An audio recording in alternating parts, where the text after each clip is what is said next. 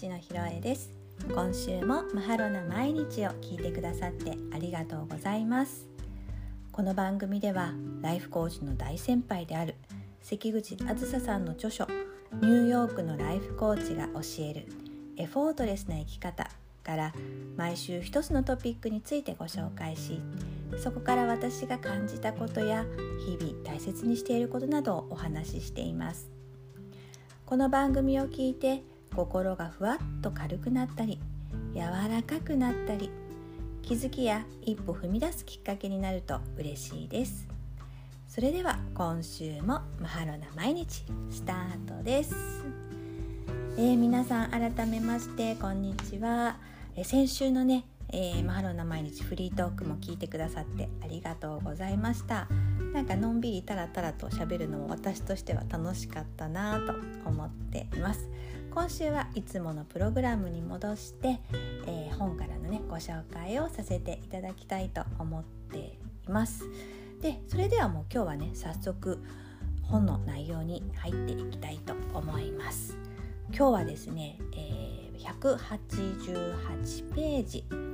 えー、Google の才能を育てた、えー、フォートレスな教育という部分です。これは、えーと、いつものセッションいくつの何ページっていうわけではなくて、えー、ちょっとコラム的な部分になりますねでもねここに書かれてるお話すごく良かったんです是非ねほんと読んでほしいなと思ったことだし、えー、今私が、えー、ちょっと体験していることの一つでああ分かる分かるっていう内容だったんですよね。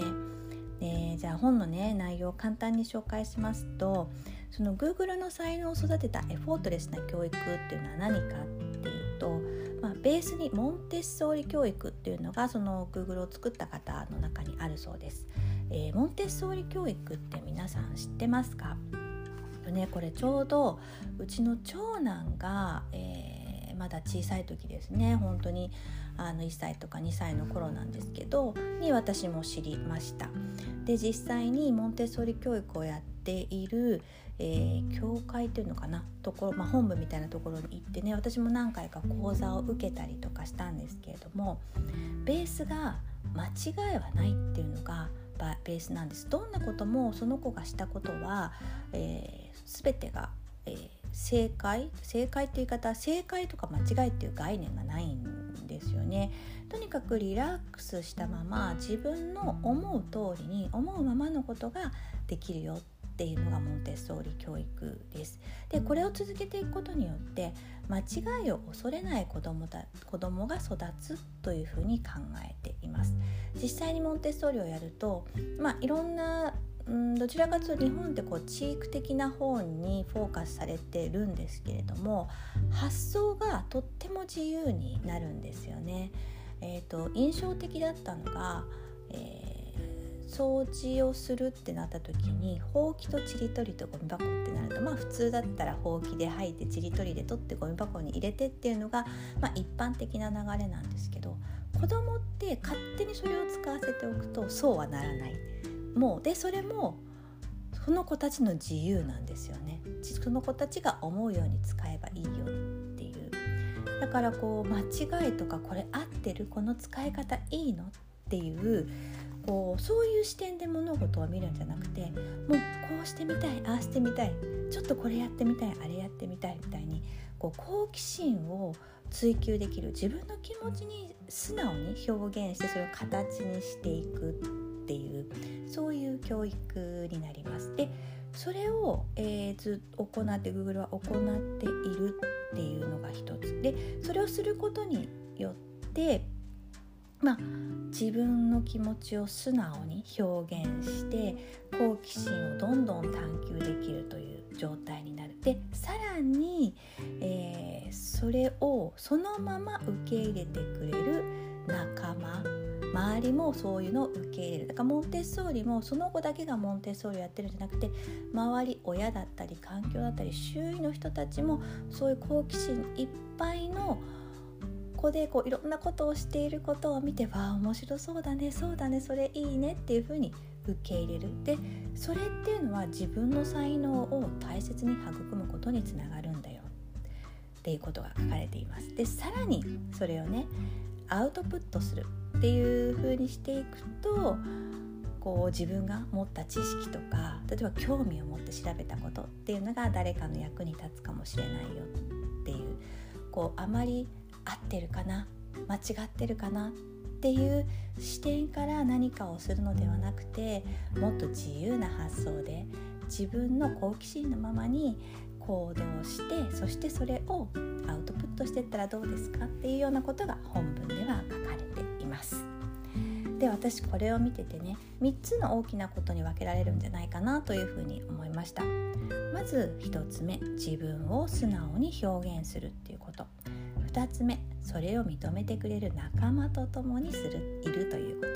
と。そして3つ目そういうもの自分の興味の持っているものとか得意なものをアウトプットするっていうこと。この3つ大きくあるんじゃないかなと思えています。これね、えーと、1番になる自分を素直に表現するっていうのが実は今月の私のテーマでもあるんですね。あの素直であることっていう。で、えーと、これって結構難しくないですか？割とこううーんすっごい楽しかったり嬉しいのにそれが表現できなかったり逆に悔しかったり悲しかったりしてもそれを表現できない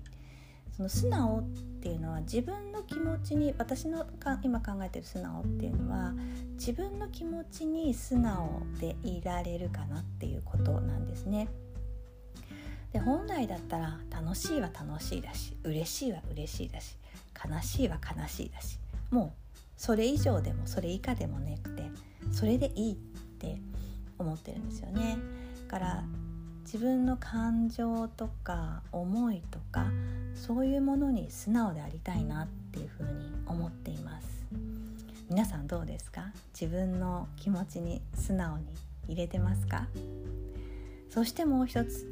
自分の体に素直でいますか？これ自分の体に素直ってどういうことかっていうと眠りたいっって思った時に眠ってますか？あるいは食べたくないって感じてるのに食べちゃったりしてませんか？あるいはちょっと体を動かしたいんだよなと思ってるんだけれどもなんか面倒くさいなとか時間ないんだよななんて言って体を動かさないなんていうことしてませんか？なんかこう体の中から湧き上がってくるものこうしたいとかちょっと動きたい食べたい食べたくないとかいろんなこう体からのメッセージっていうのもあると思うんですけどそれもなんだかんだと理由をつけてやったりやらなかったり本来と湧き上がってくることと逆のことをやってしまったり、まあ、食べ物ってすごくそれだと分かりやすいかな。例えばうん本当はお腹空いてないんだけどこれ私もあるあるなんですけどね。本当はお腹空いてないんだけどなんか美味しそうな デザートがつくからデザート付きのものを頼んだとかなんか夕飯の時間だからご飯食べなくっちゃとか別に食べなくてもいいんですよねお腹空いてなかったら。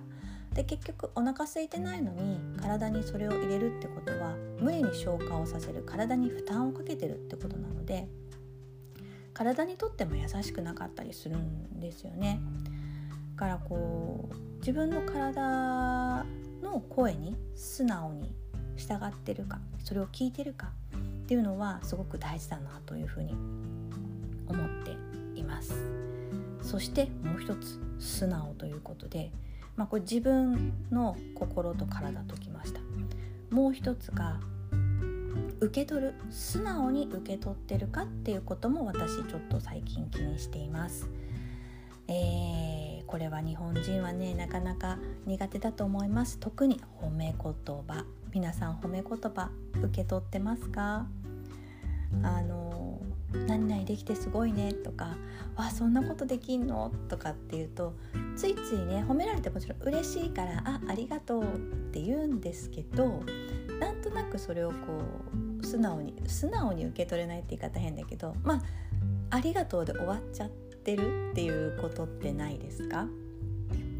これ褒めてもらってることって自分の才能だったりもするんですよね。これにね実は私最近気がつきました。すごく褒めてくださってたことを今までは「ありがとうございます」って言いながらもいやいやみんなそれできるじゃんって思ってたんですね。みんなそれできるだろうし別に特別なことじゃないよっていうふうに思ってたんですけどいやそうじゃない。これは特別なことなんだ褒められたことは特別なことだからいや私すごいできるじゃんっていうふうに受け取って自分を認めようっていうふうに考え方を変えてみました。でそうするとなんだろうなこう褒め言葉一つ一つが自分の自信になっていくっていうことにも最近気がついたんですよね。でじゃあ具体的に言うと何かと言いますとまあえー、ともう皆さんご存知のように私は癒しのオンラインサロンで今運営のお仕事お仕事というか運営のねお手伝いをしています。でまあいろいろあのメンバーさんにお知らせする文章あのこういうことをお願いのね文章だったりとかイベントとかの文章とかっていうのを作ってたりすると「あひろえさんの文章いいね」って褒めてもらって「あちょっと文章得意だからこれ作ってくれない?」とか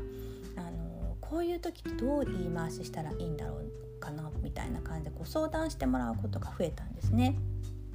で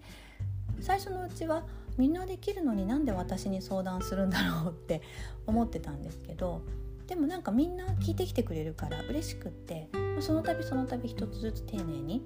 やってったらあもう文章書くんだったらひろさんにお願いしようかみたいな。えもしかしてこれって私の才能なのかなってそこで気がついたり。それから、えーと、ファシリテート、えー、いろんなねイベントの司会みたいなものど、うんとまあ、こちらも癒しのオンラインサロンの大交流会というので、えー、ファシリテートさせていただいたんですがその前段階にも小さなイベントでねちょっとあの司会的なことをさせていただくことがあったり、まあ、もっともっと若い頃子供が生まれる前に、まあ、司会のお仕事みたいなことをしていたこともあったりしてそれこそ私にとっては、うん、そういう現場を仕切るみたいなことは割と普通のことだったんですね。特別じゃなかったんです。だから特別自分ができるとも思っていなかったし実際その子供が生まれる前にいた世界ではもう私なんて超初心者のレベルなので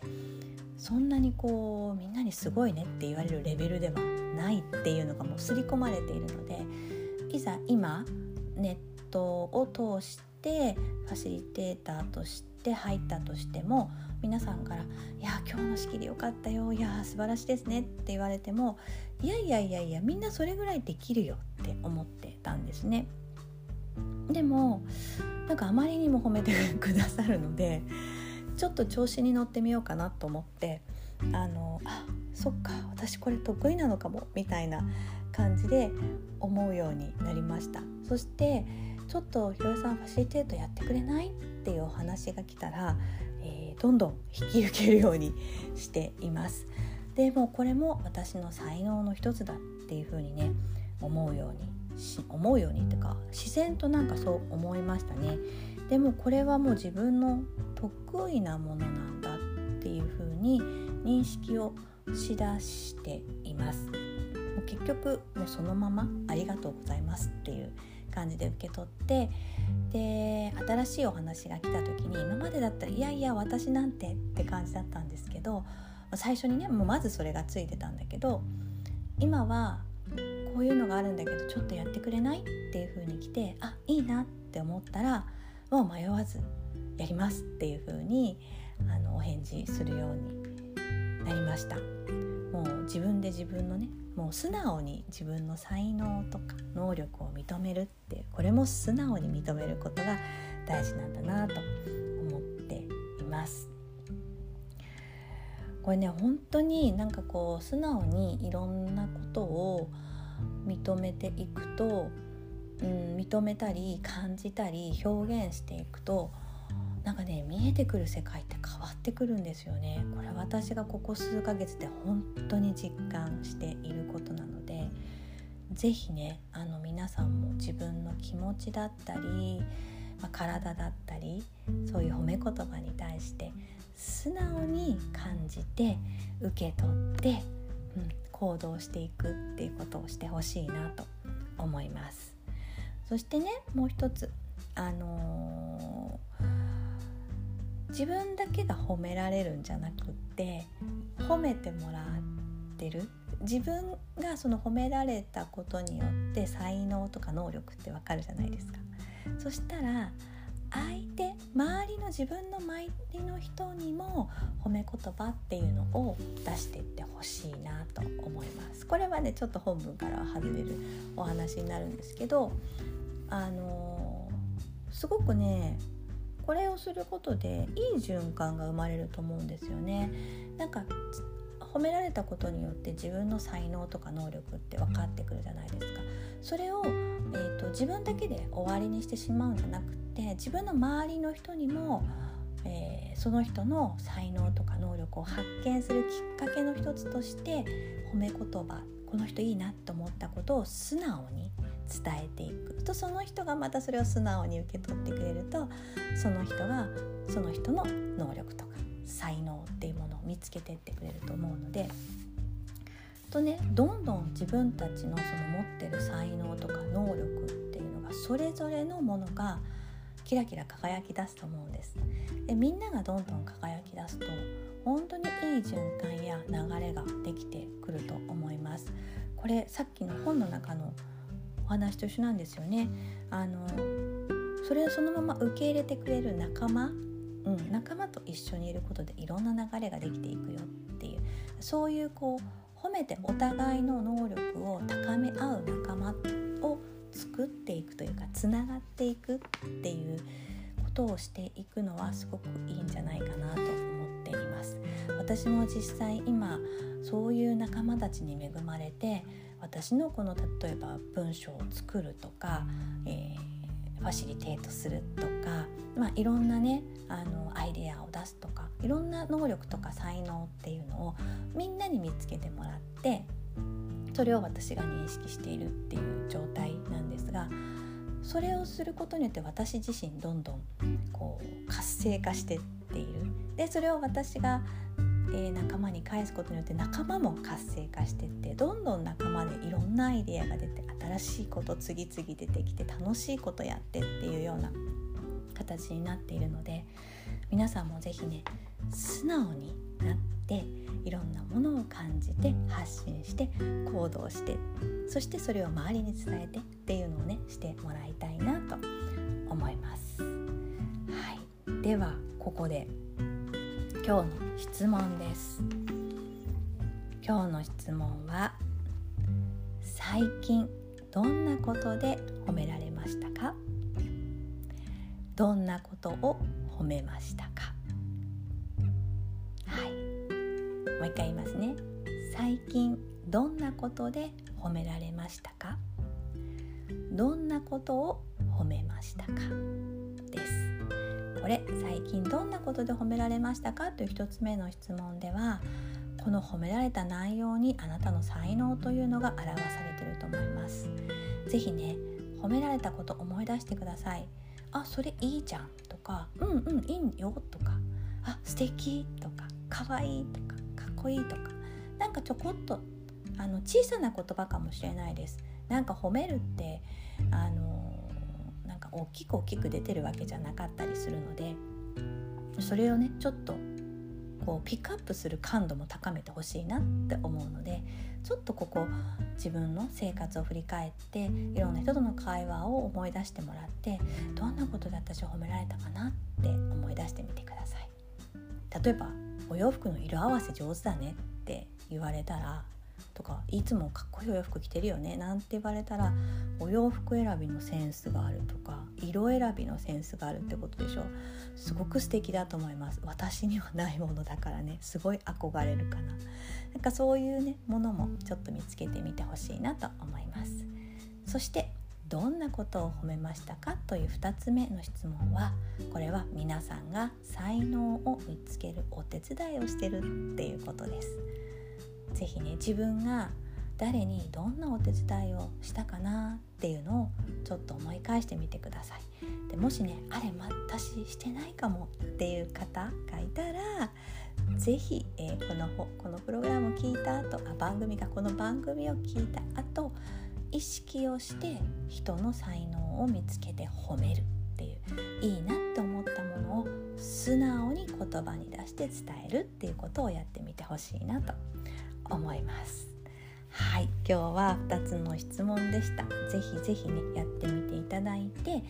えー、感想をねインスタの投稿コメント欄かコメント欄に書いていただいたり DM で送っていただいても嬉しいです。はい。ありがとうございました。ではここからはちょっとねお知らせをさせていただきたいと思います、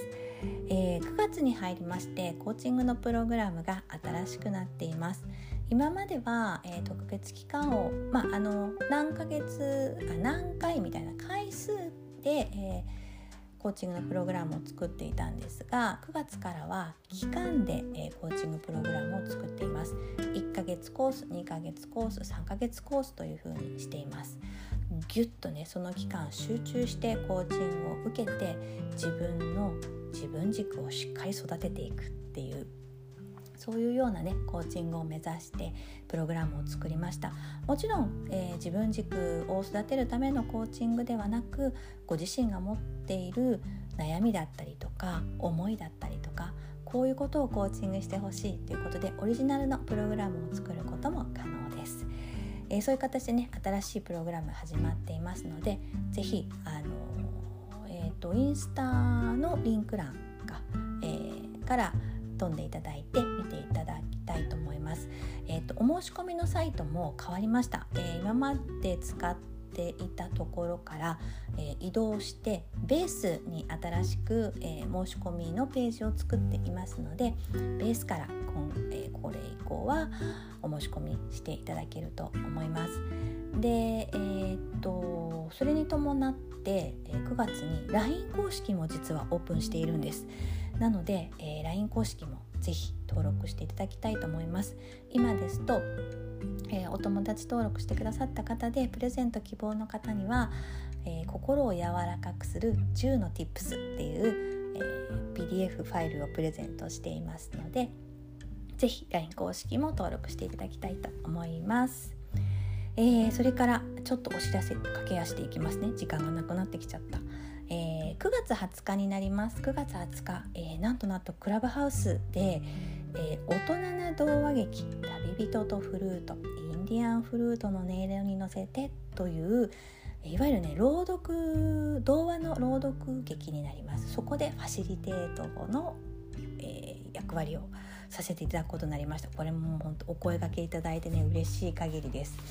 あのちょっとクラブハウスでのファシリテートは初めてなので緊張はしてるんですけれどもちょっと何回かね練習してあもしかしたら大丈夫そうなんていうふうにも思っているのでもしよかったら9月20日夜の9時半あのゆったりね聞いていただくのにすごくいいお話なので是非お時間ある方は遊びにいらしてください。こちらもインスタ等で、えー、お知らせしていこうと思っています。それから9月24日10時。お昼間ですね。これは昼間の10時から11時、えー、癒しのオンラインサロンの中で、えー、マンスリーテーマシェア会というイベントを私主催で行います、えー、皆さんのね1ヶ月のテーマを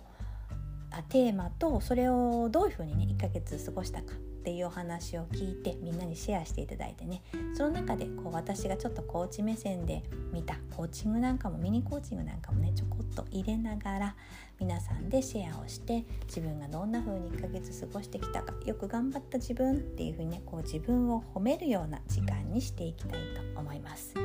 そしてお時間があれば来月の、えー、今だったら10月のテーマなんかもどうやって作っていくのかそれを掘り下げていくようなワークもしていきたいと思いますので興味ある方は癒しのオンラインサロン入会まだですまだですっていう方はね是非無料なのでね全て無料です。入会していただいてイベントに参加してください。どうやって入会するのってこうわからない方はね是非私に DM とかメッセージいただければお伝えします。さあさあさあ今日もね最後まで聞いてくださってありがとうございます。何かね少しでも心に残ると嬉しいです。素直に受け取ってくださいね。来週も皆さんのお耳にかかれますように。ライフコーチのひろえでした。マハロー。